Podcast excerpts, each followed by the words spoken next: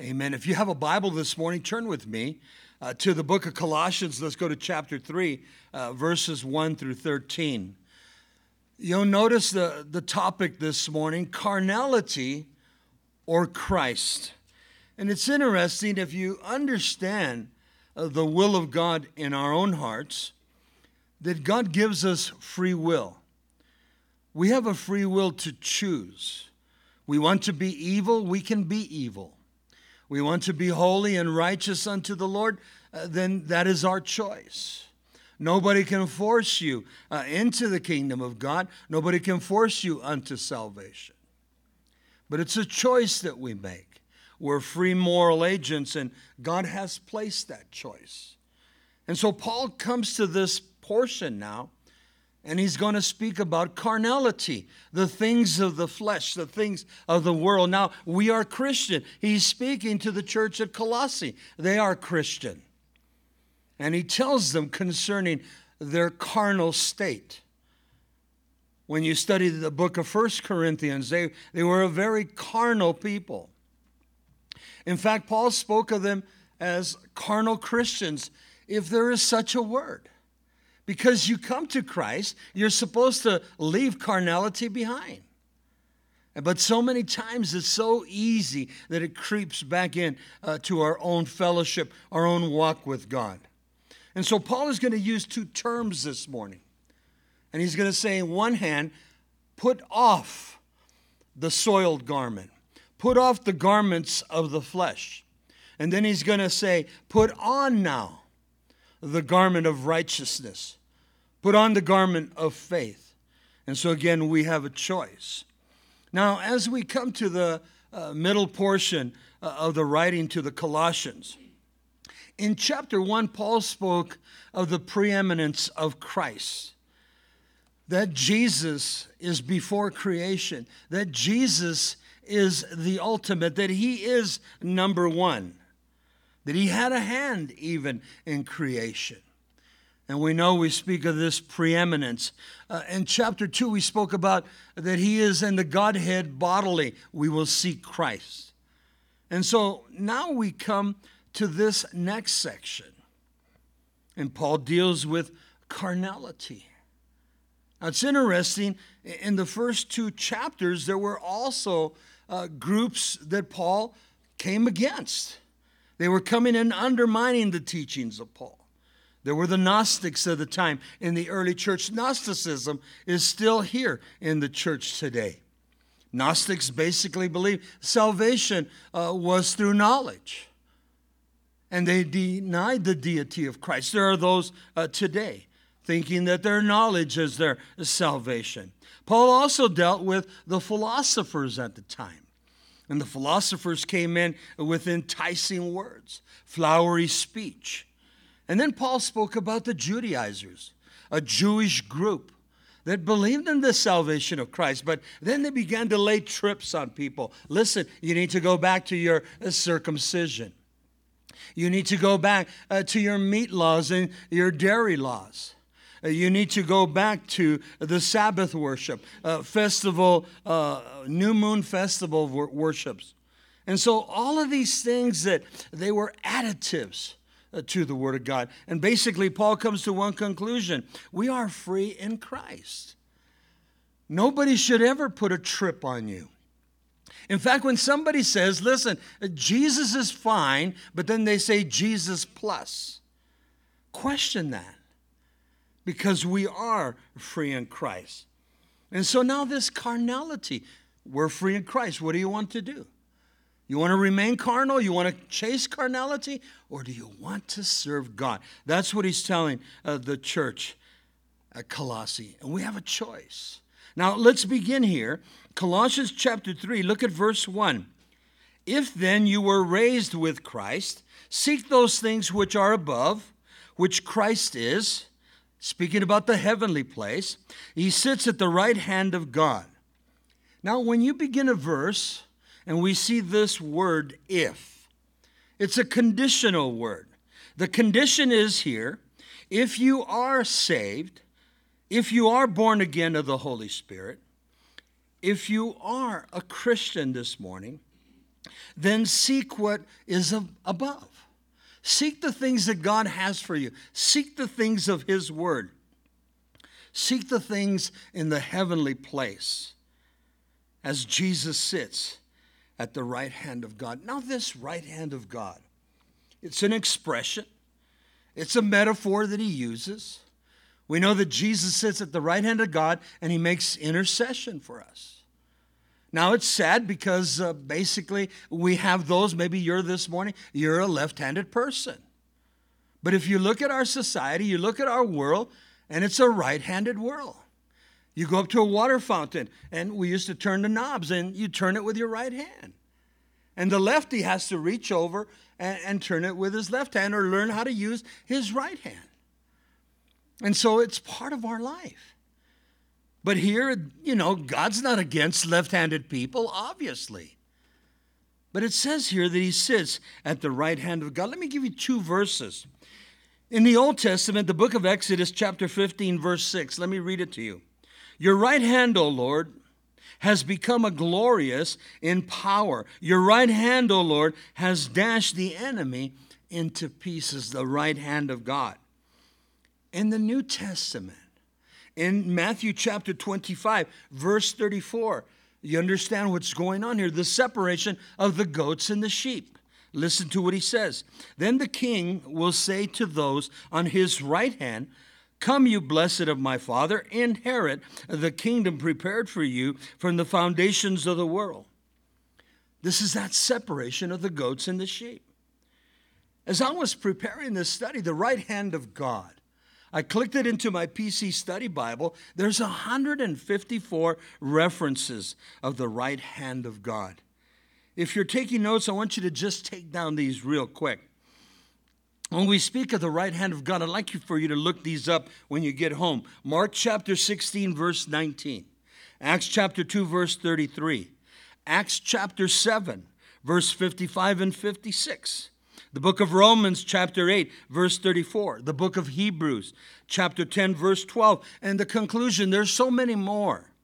But 1 Peter, chapter 3, verse 22, the right hand of God. So look at verse 1 again. If then you were raised with Christ, you were raised with Christ because you're dead to sin now.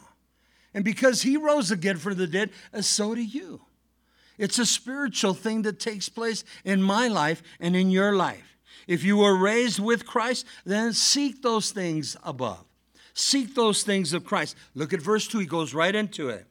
Set your mind, Christian, on the things above, not on the things of the earth. But let's take it further. Set your mind, set your heart, set your very soul on the things of Christ on the things above, not the things of the world. You see, Jesus said, We are in the world, but we're not part of the world. In all reality, the world has nothing uh, to offer me. The world has nothing to offer you.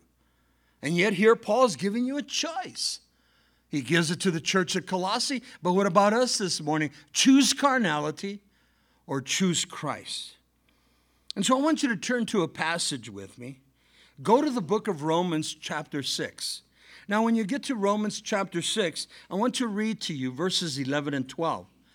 But leave a marker there because then we're going to go right to verse 3 of Colossians chapter 3. And then I'm going to make reference again uh, to Romans chapter 6. But set your mind on the things above, not the things of this world. Why? Because you have been raised in Christ. That means we have been now dead to sin. That's why we're raised in Christ. Listen to what Paul says in Romans chapter 6, verse 11. Paul says, likewise, also, reckon yourselves to be dead indeed to sin, but alive to God in Christ Jesus our Lord. Verse 12, therefore, do not let sin reign in your mortal body that you should not uh, that you should obey it in its lust. The desires uh, of the flesh the desires of the sinful heart the sinful nature. I'm a christian. You're a christian. I have accepted christ. But carnality's there. The devil always will raise his ugly head, and we're challenged. We must make a decision. Shall I run from sin or shall I dabble back into sin? And so Paul says here to the church at Rome, he says, likewise, you also reckon yourself to be dead. The word reckon in the Greek is take into account now, church. Take into account now, Christian. You're, you belong to Christ. Let that old man die. Let that old woman die once and for all. Take into your account that you're dead to that sin nature. If you're a true Christian, you're a true believer in Christ, you're born again of the Holy Spirit, born again from above, then we have come uh, to change. We spoke about the word reconciled. We're changed in Christ. Set your heart now. Set your mind. Set your very soul on the things that are above, not the things that are of the world. When I came to saving grace, when you came to saving grace, the Bible says we're justified just like we never sinned because I'm washed now in the blood of the Lamb. To be justified means that you're separated. In fact, the scriptures call us the separated ones. We're separated from the world, we're separated from sin, and now, listen, consecrated unto God. But so many times it's so easy to dabble back into the things of the world, the appetites of the world. Now, leave a marker there. Go to verse 3. And he says, For you died. Your life is now hidden with Christ in God. The word dead here, you died. You're out of commission to sin. Sin should not have any attraction to you, but yet eh, the sin nature's there, the world's there, and the appetites are there, and we're so easily drawn in. It's like the carrot that's placed before the horse or the donkey. And we so easily want it. And we see that sin nature. And if we run with the wrong crowds, we see what they're doing and we want to desire those things. And so Paul says, For you died, and your life is hidden now with Christ in God. And again, let's make a reference again. If I'm Christian, you're Christian.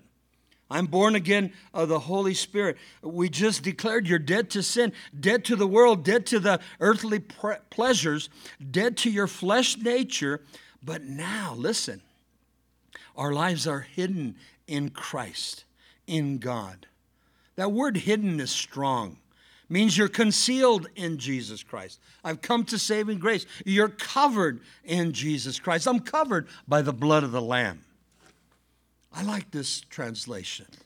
The word hidden, I am secure now in Jesus Christ. You are secure now in Jesus Christ. To me, that speaks about the grace of God. Even though I have a sin nature, you have a sin nature, but I am secure in Christ Jesus. Before I came to Christ, before you came to Christ, I was hidden in sin. I was concealed, I was covered, I was secure in my sin nature. You see, when we were in sin, we enjoyed sin. Sin was pleasurable. We did sin because we liked sin. But until sin was pointed out to us, then now we should detest sin. We should no longer desire anything part of sin. And, and yet, I'm still a flesh man. You're still a flesh woman. And those things are there. And sometimes we have to run from them. But listen to this commentary. It says we are now hidden treasures in Christ Jesus for his good pleasure. We were once spiritually and in some cases physically dead in our sin. But now he has hidden us, or another word, preserved us. We are alive spiritually and physically in Christ Jesus. We have eternal life in Him.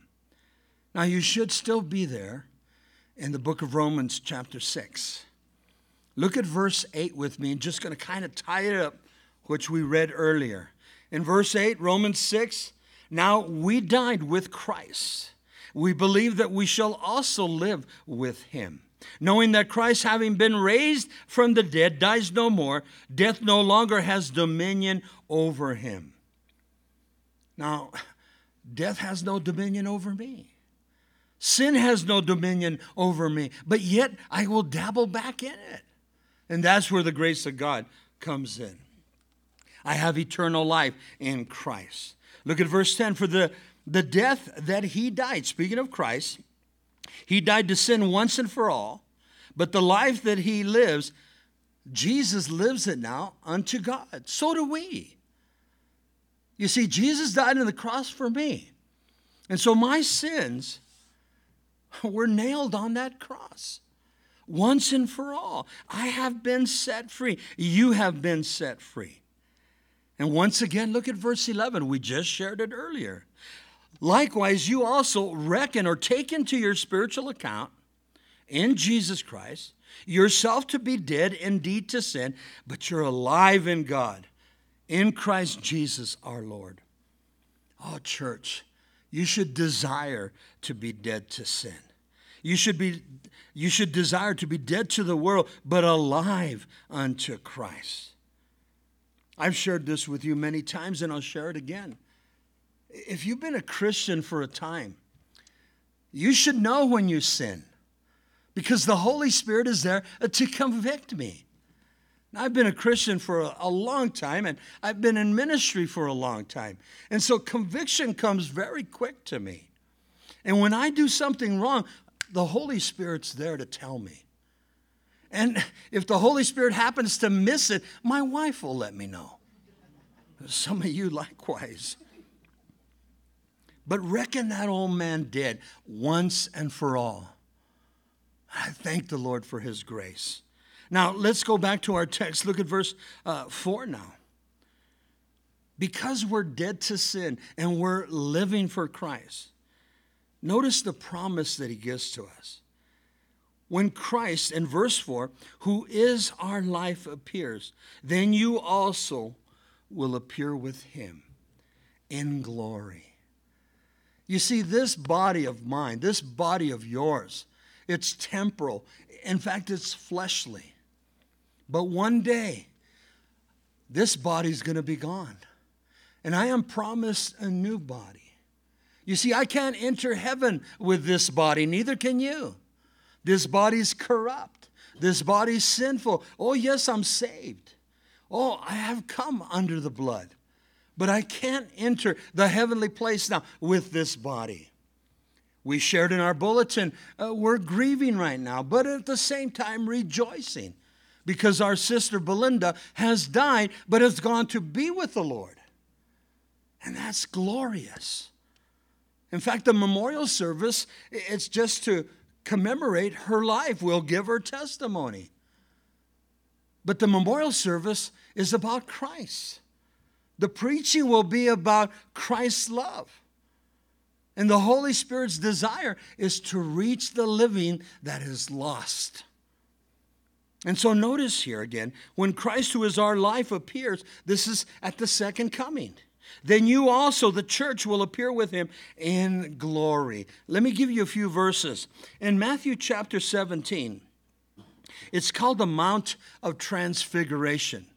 Jesus takes up to the mountain Peter, James, and John. And there, right before their very eyes, Jesus shows them the future. Jesus appears on the Mount of Transfiguration in his glorified body. And then Moses is there and Elijah is there, and they see these three in their glory. And what Jesus is showing is this is what's going to happen to you. Now, these two verses are precious. In Matthew chapter 24, verse 30, Jesus speaks about at the end of the tribulation. He says, Christ will return from heaven at the conclusion of the tribulation. And so it is so precious. We're going to see it further. Turn with me now uh, to Revelation chapter 19, verses 11 through 16. We're going to see Christ on a white horse at the second coming. We're going to see another group coming with him. It's called the church, the ecclesia, the called out ones. We have been in heaven up to this point for a seven year span. I believe that the church will be raptured out. There will be those that are saved during the time of the tribulation. But the time will come that we will return to earth with Christ at the conclusion of the seven years of tribulation, but we will come in glorified bodies.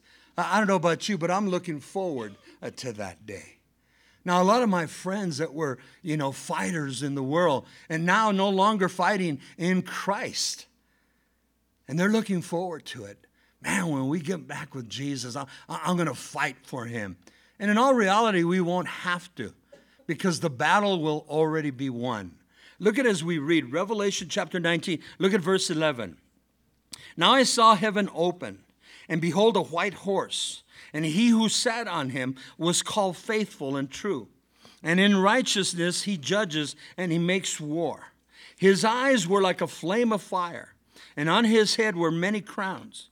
He had a name written that no one knew except himself. Verse 13 goes on He was clothed with a robe dipped in blood, and his name is called of the Word of God. We know that Jesus is the Word. We know that he's called the Logos. Go back to John chapter 1, the gospel. Go back to First John uh, chapter 1. And again, the Logos became flesh. Look at verse 14. And the armies in heaven, clothed in fine linen, white and clean, followed him on white horses. That's us. That's the church, the body of Christ. But we can't do it with this body. We will put on a glorified body. Hey, and we're going to recognize each other. Whoa, Pastor Bob, look at your new body. Whoa, a lot skinnier than I thought. Praise God, that's what I'm waiting for. But look at verse 15.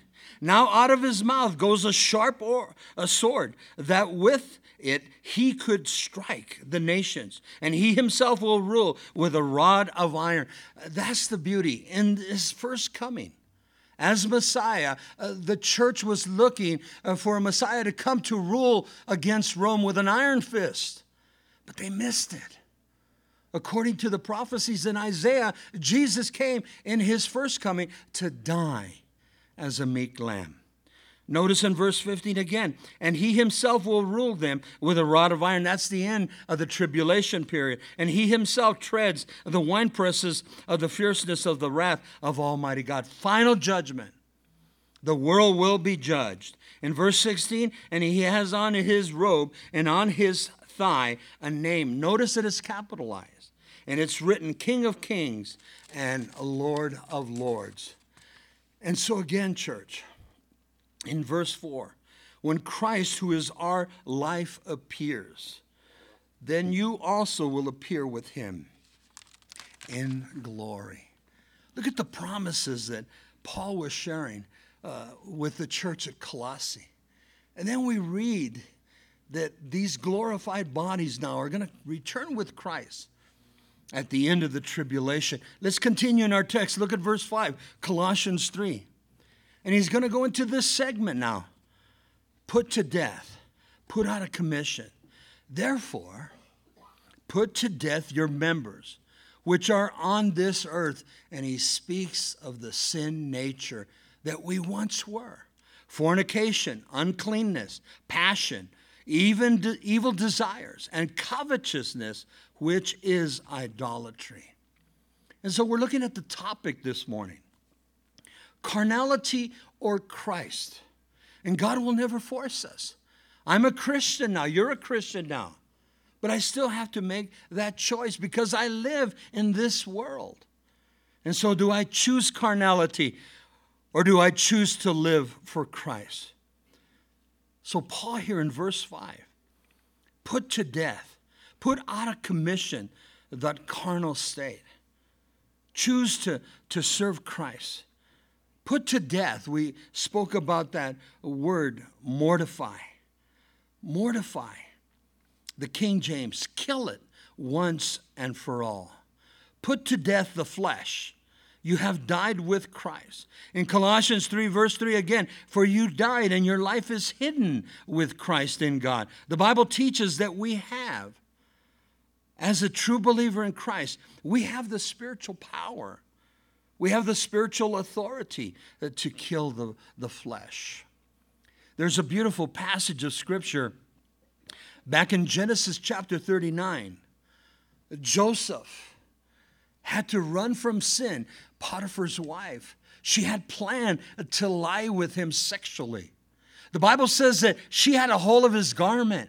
She had released all of the servants. It was only uh, Joseph and Potiphar's wife. But the Bible says that Joseph chose to run from sin. The Bible says that his garment stayed in her hands. And literally, he ran naked uh, from sins.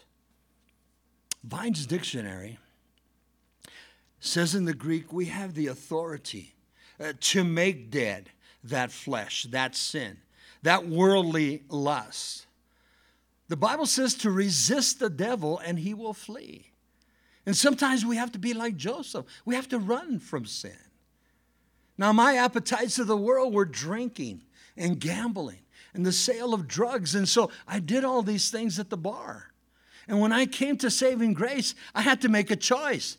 Well, I'm going to go back to the bar and minister to the guys. I tried that, it doesn't work. Well, I'm going to go back to the bar and just have a Coke. I'm just going to have a, a soda and a hamburger. It doesn't work. The guys begin to entice you.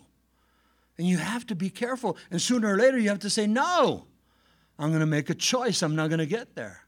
I'm not going to do that. If sexual sin was your problem, you find yourself alone with a girl. Oh, let's go, you know, over here to the dam in Mesilla and let's go in my van. And we're going to park there under the moonlight and we're going to pray. Uh, be careful. Some of you have been there. It starts off with prayer and then, oh, baby, I love you. That sin nature's there. Aldridge and Gingrich, in their uh, translation of the Greek, put to death, listen, once and for all, all that which is earthly. Put it to death, man. Let it go. Listen, I'd like to go up to the dam with you, but it's not going to work. And if you do want to go, well, take six more people. Surround yourself. But don't tempt uh, uh, your own flesh because we're weak, we're vulnerable. Put to death. We have the authority through the Holy Spirit in us. Kill the lust of the flesh, the pride of life. We just read Romans chapter 6, verses 11 and 12. Reckon that old man, that old woman dead once and for all. Take it into the spiritual account. These things are dead. And then he speaks of some of our sin nature. Verse 5 again put to death fornication. It speaks of sexual sin outside of marriage. Put to death uncleanness. And it speaks of all uh, sexually uh, sins. It's not just fornication, not just adultery, but anything that's sexual sin. Put to death passions. Listen, passions of lust, passions of evil desires. Put to death covetousness, covetousness that leads to idolatry, false God worship, image worship. And see, we can boast, some of us, well, I don't worship images anymore. But be careful. Remember what we shared. Anything that takes the place of God becomes my idol of worship. Be careful. And so we all have them. And so, again, therefore, put to death the members of the earth, these fleshly desires. And he speaks of them. Look at verse 6 now. Because of these things, if we continue in the sins of the world, because of these sins, the sins natures, uh, the things, the wrath of God is coming upon the sons of disobedience. You see, I'm not set for the wrath of God. But if we don't come to Christ, the wrath of God will come to me, will come to you. Now, if I'm a Christian, but I'm still dabbling in the flesh, I'm going to heap upon myself judgments. Be careful. If we choose not to change, oh, I've accepted Jesus, but I can get away with certain things. You see, we can plan things I'm going to sin Friday night. I'm going to sin Saturday night because I'm going to be in church Sunday morning. And I'll confess my sins. Be careful with that logic, it will catch up to you. If we choose not to obey, if we continue in the lust of the world, the pride of life, we heap upon our own heads the wrath of God that is to come. Notice that he speaks about the sin, or excuse me, the sons of disobedience. This was a term that was given to the fallen angels. Turn with me to the book of Ephesians now, chapter 2, verses 1, 2, and 3. The, sin, the sons of disobedience again they followed the fall of Lucifer. Back in Isaiah chapter 14, Lucifer fell. He chose to, uh, it's called the five I wills of Lucifer. Pride is what took him down. And then we read in Revelation chapter 12 that the great dragon, which is Lucifer, Satan himself, he took a third of the stars. These were a third of the angels. These are called the fallen angels or the sons of disobedience. They chose, they had a free will just like us. They chose to follow Lucifer. Ephesians chapter 2, look at verse 1. And you he made alive. He's speaking to the church again, who were dead in trespasses and sins, our BC days. In verse 2, in which you once walked according to the course of this world, according to the prince of the power of the air, uh, the spirit who now works in the sons of disobedience and verse 3 among whom also we all once conducted ourselves in the lust of the flesh, fulfilling the desires of the flesh and of the mind, and were by nature the children of wrath as others. The word wrath here, uh, the anger of the Lord that is to come. You see, a just God must judge sin. Now, when you and I stand before God, we're justified. Just like we never sinned because we have been washed in the blood of the Lamb. Our names are written in the book of life. But those that are not washed in the blood of the Lamb, those whose names are not written in the book of life, they will face judgment. And that judgment is coming. And so many try to, well, it's not going to come in my time. I'll have the opportunity uh, to repent. I pray and I hope that you do. But why wait so long? You know, I was frustrated that I came to saving grace at a late age. I saw a bunch of young people in our church that were, were coming to saving grace, and I used to get so mad. Lord, why didn't you save me when I was a teen? Lord, why didn't you tell me about your, your son? And I would hear it in my own heart. I told you over and over, but you would not listen. You see, the older we get, the more hard headed we get. And we don't want to listen to what the Word of God has to say.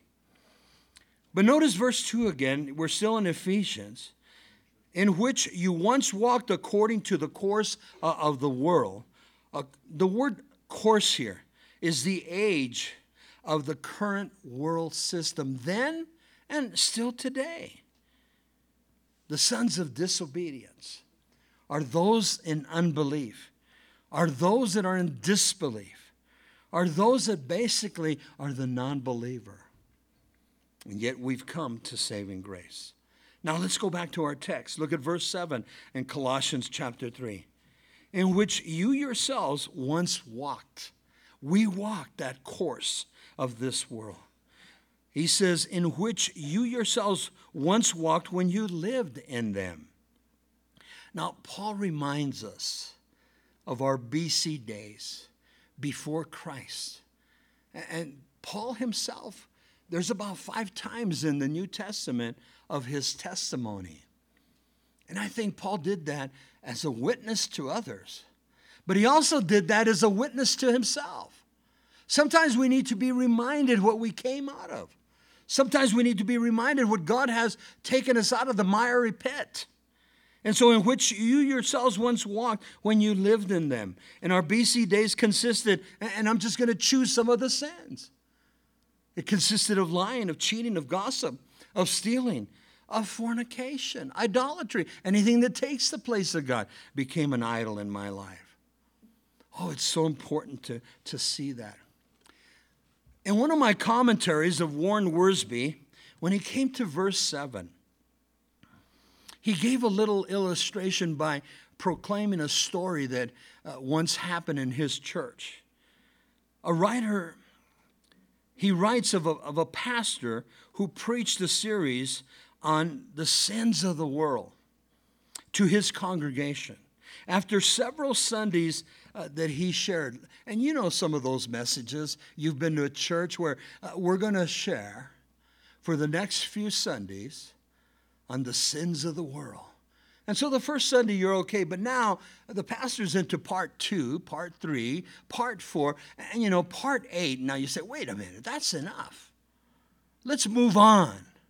Well, a gentleman came up to him after one of the services and said to the pastor, Should not those messages that you've been sharing be more appropriate for the lost? And the pastor he said, Well, the gentleman said, After all, the sin in the life of the Christian is much different than the sin of the lost. And here's what the pastor responded. And he replied, You're correct. Because sometimes the sins in the church are worse. Are worse. And you know why, church? Because we know better. We've been taught the word, we read the word. Didn't Jesus say concerning the woman that was caught in the very act of adultery? They were ready to stone her. And Jesus says, He who is without sin, you cast the first stone. In that passage, Jesus stoops down. The Middle East was good at that. We used to ride on the floor uh, of the dirt all the time when we played football. Okay, you go this way, you go that way, and I'm going to go this way. The Bible says that Jesus stooped down and he wrote with his finger. All these guys had stones, they were going to kill her. We don't know what he wrote, but she was a prostitute. She was the woman of the night. Did Jesus write? And he sees over there, oh, Levi, Levi, you're going to meet her at 2 o'clock. Oh, over here. John, oh, you're going to meet her at 4 o'clock. Well, whatever he said to them, whatever he wrote, they began to drop their stones one at a time. And so Jesus says, He who is without sin, you cast the first stone. The gentleman from the church, Pastor, you've been sharing that message too long. We don't need to hear that. We're Christians. Maybe you do, because sometimes the church is a greater sinner. Look at verse 8 with me. But now, you yourselves are to put off these things. And so Paul comes back to that word put off. And he's going to use this, but he's going to use it in two different manners. Number one, put off. And then secondly, put on. Now, the terminology that he's using here uh, in the Greek is to put off, put away, lay aside. But it was a garment term. And so he says, put off the soiled garment. Put off that garment of sin. And he explains these sins. Put off the sin of anger. Put off the sin of wrath. Put off the sin of malice. Put off the sin of blasphemy. And here's one that has always spoke to my heart as a Christian. Put off filthy language that comes out of your mouth. You see, Paul was speaking to a group then. But these same type of sins are evident even today. Put away anger. This anger is the anger that leads to vengeance. Put it away. Wrath here, put wrath away. Wrath that uh, brings you to the place of indignation, anger that's aroused. You see, as Christians, I can get angry. As Christians, you, you can get angry. You see, this computer up here, it doesn't forget. Oh, I'm saved. I'm born again of the Holy Spirit, but you do something to me, and I store it. and I'm waiting. And I said, Lord, I'm not going to do it. But then I'm find myself at Kmart and I'm waiting. I don't know you're going to be at Kmart. So two rows ahead of me, I see you pull up. And I go, "Oh, Lord, thank you that you brought them." And I just finished drinking my soda. It's in a Coke bottle. Lord, you want me to put it behind their tires, don't you? And see, we conjure these things up. Oops, they backed up. Oh, I'm sorry. Christians are notorious for that. Wrath, indignation, arouse uh, to, to complete anger, malice. Put away malice. Listen to the translation. Put away evil doing. Put away wickedness. And here's one put away blasphemy. Blasphemy is speaking evil against God and the things of God. We hear uh, the term GD. We hear it at work, we hear it at school. It should be an offense to you. And now here's a pet peeve of mine because I worked 16 years in the machine shops. And cursing was just a way of life. And so I came to Christ. And it was a challenge for me. Put away filthy language from your mouth. Listen to the translation. Put away vile communication. Put away vile conversation. Conversation. I, I don't understand the logic of Christians that curse. It's an oxymoron to me. How can you be a Christian and how can you curse? Guys, don't raise your hand, but you're a Christian and you haven't cursed for a long time. And all of a sudden, you're building a little box for your wife and you got a hammer and nail and you're hitting pretty good. And then all of a sudden, you're distracted and you hit your thumb. What's going to come out of your mouth? Oh, praise God, hallelujah. Look at that thumb, all bloody. No, you want to curse and you want to get mad. And then you look around. Some of you have done it, huh? Turn with me to the book of James. Oh, when I read James years ago, such conviction. James chapter 3. Now, in James chapter 3, I would encourage you to read the whole chapter, but James speaks about this unruly tongue. He says we put a, a bit in, in the horse's mouth. It's called a bridle, and we can control that beast, that animal. Some horses weigh up to a thousand pounds to fifteen hundred pounds, and we can control them. You know what a Clydesdale is, right? They can control a Clydesdale. He says the, the ship, this huge ship, and you got a little rudder, and you can control that ship. Ah, oh, but the tongue, it's uncontrollable. It's unruly. It'll snap at the very next phrase. And so listen to what James says here. James chapter 3, verse 8. But no man can tame the tongue. It is an unruly evil, full of deadly poison. This Greek word, deadly poison, it's bearing venom from a, a, a viper. Verse 9, with this tongue, with this mouth, we bless our God and the Father, and with it we also curse men. We, he says, who have been made in, in the likeness of God, the similitude of God. Out of the same mouth, look at verse 10, comes the proceeding blessing and cursing. But my brother, these things ought not to be so. I come to church and I worship God. The worship team so beautifully was taking us through worship this morning. The words are written down. You're worshiping God. Oh Lord, we love you. And then you leave. And with the same mouth, we, we curse a guy because he cut in front of me. We go up to Walmart and uh, I'm just ready to take the parking spot, and here comes a little Volkswagen. Yep. And you're ready to curse. Ah, some of you pointing to people. I see that. Oh, God bless you, brother. Take the parking. No, that's not me. That's not you. That's a Volkswagen. I got a four by 4 mm. Push him out of the way in the name of Jesus, right? Look at verse 11 and 12. He makes the comparisons. Does a spring send forth fresh water and bitter from the same opening? No. Can a fig tree, my brother, bear olives or a grapevine bear figs? No. Thus, no spring yields both salt, fresh, f- salt water, and fresh water. Church, I sing praises to God. I come in and I see the brothers and sisters. Praise the Lord, sister. Praise the Lord, brother. But then outside of the walls of the church, the sanctity of a brother or sister in Christ, I can so easily curse. Tomorrow at work, you're around the water cooler and they're telling obscene things and you join in.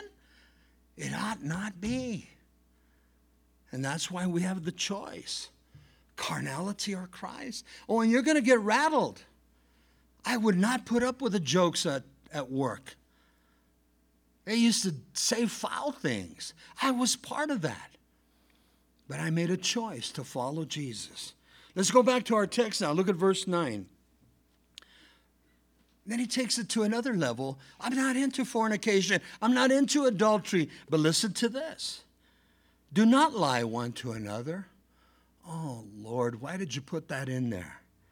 Since you have put off the old man with his deeds, do not lie one to another. And so I ask the, the question do Christians lie? Well, I don't think we, we know the answer because Paul puts it in here. Here he says in the Greek, do not deceive one another, since you have put off the old man, the old garment, the old woman, the old garment, with his or her deeds. Since you're a Christian, you should have laid aside the soiled garments of the world, the soiled garments of lying, the sin nature of the world. It's easy to get into a lie. Man, I've told my kids, don't be lying. Dad, everybody does it. They understand. But you're not everybody. You're part of the church. You're the body of Christ. Husbands, your wife, you know, she asks you, Did you catch any fish? Oh, yeah, lots of them. But I gave them all away. Be careful. Tell her the truth. What was the biggest one? Oh, man, the biggest one. That's why I didn't bring it. I couldn't fit it in the truck. We're lying. Be careful with these lies. Look at verse 10 now. So he says, Put off the old garment. But now he says, And have put on the new man, who is renowned or renewed in knowledge according to the image of him who created him. As Christians now, put on the new garment of righteousness Put on the new garment of holiness.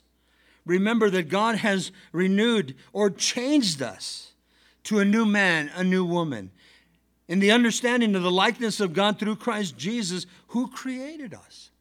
In 2 Corinthians 5:17, the Bible says that when I come to Christ, when you come to Christ, I am a new creation in Christ. He transforms me. He changes me. We are changed. We're a new creation. Why should we desire again to put that soiled garment? Husbands, I don't know if you've worked on your car recently. Maybe some of you like to do the mechanic thing. And maybe at home you have a certain garb that you put on. You might have a jumpsuit and you only use it when you're going to work on the vehicle. Change a tire, change the oil, change a spark plug. Nowadays, you can't change a spark plug like we used to in the old days. But you're done now. And you take off that soiled garment, pair of sweats, a sweatshirt. That's the only thing you use it for. And you go inside and you take your shower and you're all clean. And then your wife says, Let's go get a bite to eat. You say, Okay, I'm going to go back and put the soiled garment. No, you're not. It would be ridiculous. Well, that's what he's trying to say. You have taken off that soiled garment. Put on the new man. Put on the garment of righteousness. And then in verse 11, he brings us to the place of who God saves. And we might not be some of these groups that were very notable in the New Testament early church, but God saved you. God saved me. We are a mixed group. even here this morning. But listen to what he says. Verse 11 where there is neither Greek nor Jew nor circumcised or uncircumcised, barbarian, a Scythian, slave not, nor free, but Christ is all in all. In the new man, in this new life, in Christ Jesus, the Bible says that God is no respecter of persons. There's no difference in the kingdom of God between Jew and Gentile, circumcised or uncircumcised. Now, listen to this word. There's no difference to the barbarian. The barbarian was considered uh, those that were illiterate, those, those that couldn't speak properly.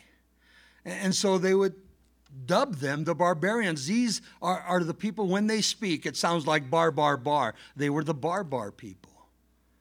And they looked down at them. Remember when they said of Peter, This is that Galilean? The Galilean speech was the lesser. And, you know, the Pharisees, the scribes, the Sadducees, they spoke the excellent Hebrew. But look at this word here. There is no Scythian. Now, these Scythians were a mixed breed of nomads. They were various races. And we know that the Jews frowned on Samaritans because they were a mixed breed. But these Scythians, they were people that scalped their enemies. But as I was doing some research, not only would they scalp their enemy, but they would dry out the head and they would take the skull and they would make cups out of them for drinking. Well, the beauty is God was saving some of these. Praise the Lord. Imagine going into the church service and a Scythian sits next to you and you go, Whoa, I've had coffee this morning. But he's saved now. She's saved now. Ah, oh, praise the Lord. Be careful when we judge uh, the outward book. When God sees the inward man, he sees the heart. Now we're going to come to the conclusion. Look at verse 12. Therefore, as the elect of God, holy and beloved, put on tender mercies, put on kindness, humility, meekness, long suffering. Who's the elect of God? The true church, the body of Christ, the holy ones, the saints, those that were set apart, the beloved ones, those that had come uh, to the agape love of Christ. Put on tender mercies, he says right here. Put on the garment of righteousness, right living for God. Now, if you have a King James, the tender mercies is translated the bowels of mercy. We don't use the word bowels very much, but the Greeks were noted for that.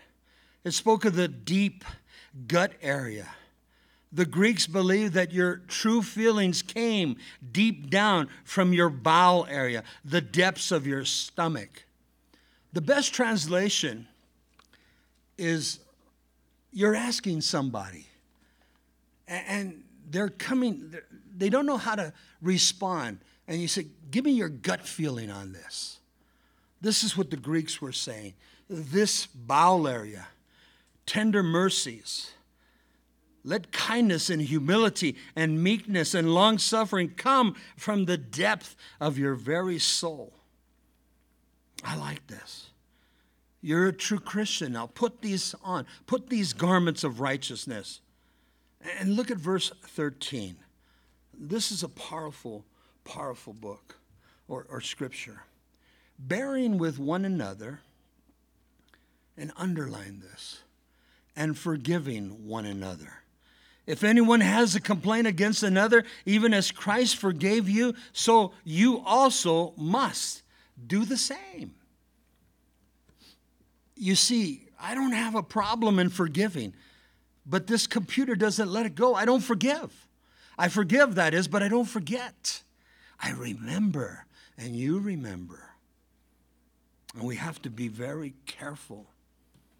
You see, if we have put on Christ, we have rejected carnality. we we need to bear with one another.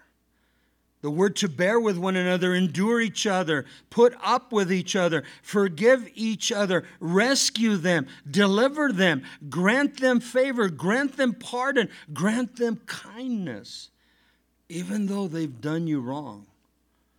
Not just, I forgive you, but I forgive you and I want to forget about it. Didn't Jesus forgive us? Didn't Jesus?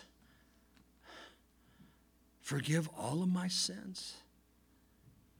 And so that's putting on righteousness. Now, be careful, church, because sometimes there are those out there that want to take advantage of my goodness, of my kindness. We've been ripped off here at the church. Some of you have been taken advantage. So, do I give up on the next person that comes up and maybe gives me their story?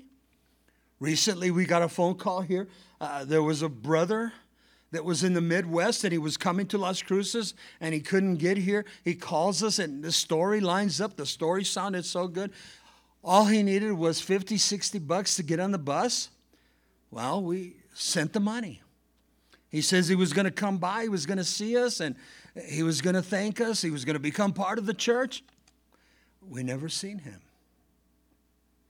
That's happened before. But we gave, listen, out of the goodness of our hearts. But God calls us to have wisdom. God calls us to have discernment. I want you to listen to this verse. In Matthew chapter 10, verse 16, Jesus says, I will send you out as sheep in the midst of wolves, but be wise as serpents and harmless as doves. You know, I often looked at that verse to be wise as a serpent. And then we said in James that uh, the poison of a, a, serpent can kill. You see, the serpent is, is very wise. You go back to Genesis chapter 3, and the serpent was there. We look today, the serpent is still here. We live in this southwest, the high desert.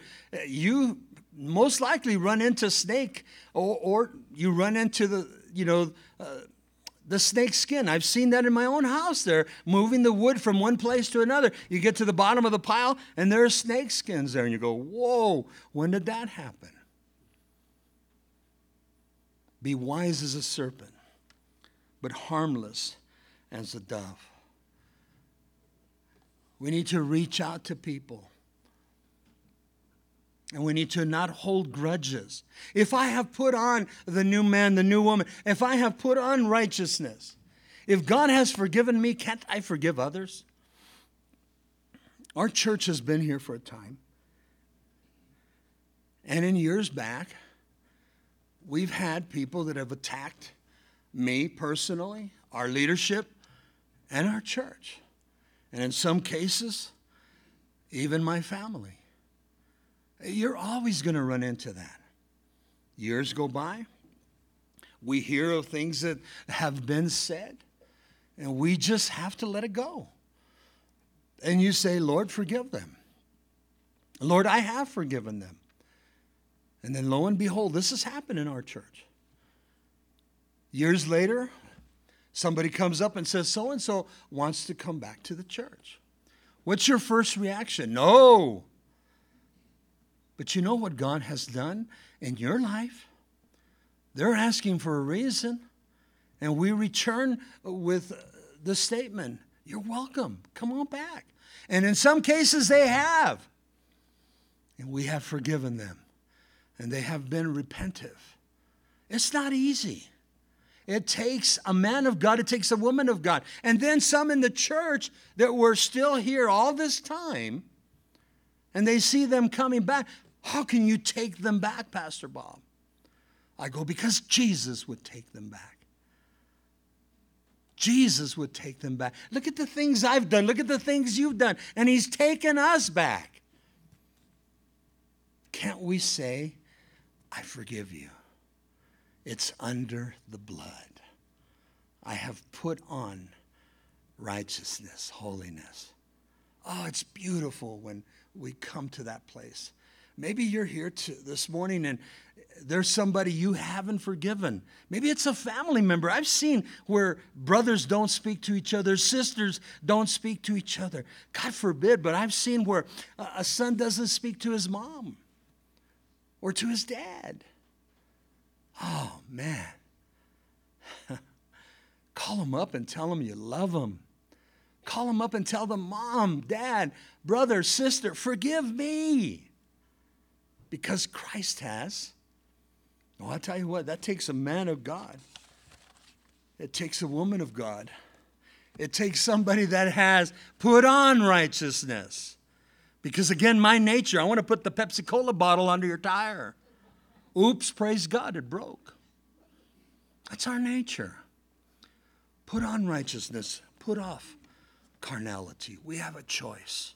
We're going to still deal with this. Let's all stand. We'll end with a word of prayer. Father, we thank you so much for your goodness and your grace and your love and your mercy. Lord, this morning you spoke to my heart, and I know you spoke to many hearts here this morning. And with every eye closed, every head bowed, maybe you're here today and you haven't given your life to Christ. You're still dabbling in carnality. Or maybe you're so backslidden. You gave your life to Christ years ago, but you're so backslidden. Carnality is all about you. It's not about Christ. And you need to get right with God. So if you've never have accepted Christ, today is the day of your salvation. Or if you're so backslidden, it's today's the day that you come back to your first love, which is Christ. If that's you this morning, I'm not going to ask you to come up, but right there where you're at, raise your hand. I want to say a quick prayer with you. Anybody here this morning would like to receive Christ? I see your hand way in the back. Praise the Lord. Anybody else would like to either receive Christ this morning or rededicate that life this morning? Anybody here this morning? Praise the Lord. If that sweet lady is the only one, let's pray for her. Uh, Father, we're so grateful for the conviction of the Holy Spirit. And Lord, this morning we pray for this beautiful saint. Lord, if she's coming to Christ for the first time, or if she's repenting a second time, she's backslidden, she's coming back to her first love. Lord, whatever it might be, you know her heart, you know her situation. Right now, Lord, forgive her, cleanse her, wash her, Lord. Make her afresh, make her anew in Christ Jesus. Lord, that she would put on the garment of righteousness and holiness and to serve you and to follow Jesus. Lord, bless your people as they've come this morning. Lord, we pray at this time for the offerings. Lord, as you've given to us, we give back a portion. Lord, forgive us, cleanse us, and wash us now. Bless the offerings, Lord. And it's in Jesus' name we pray, and we all agree by saying amen. Amen. The word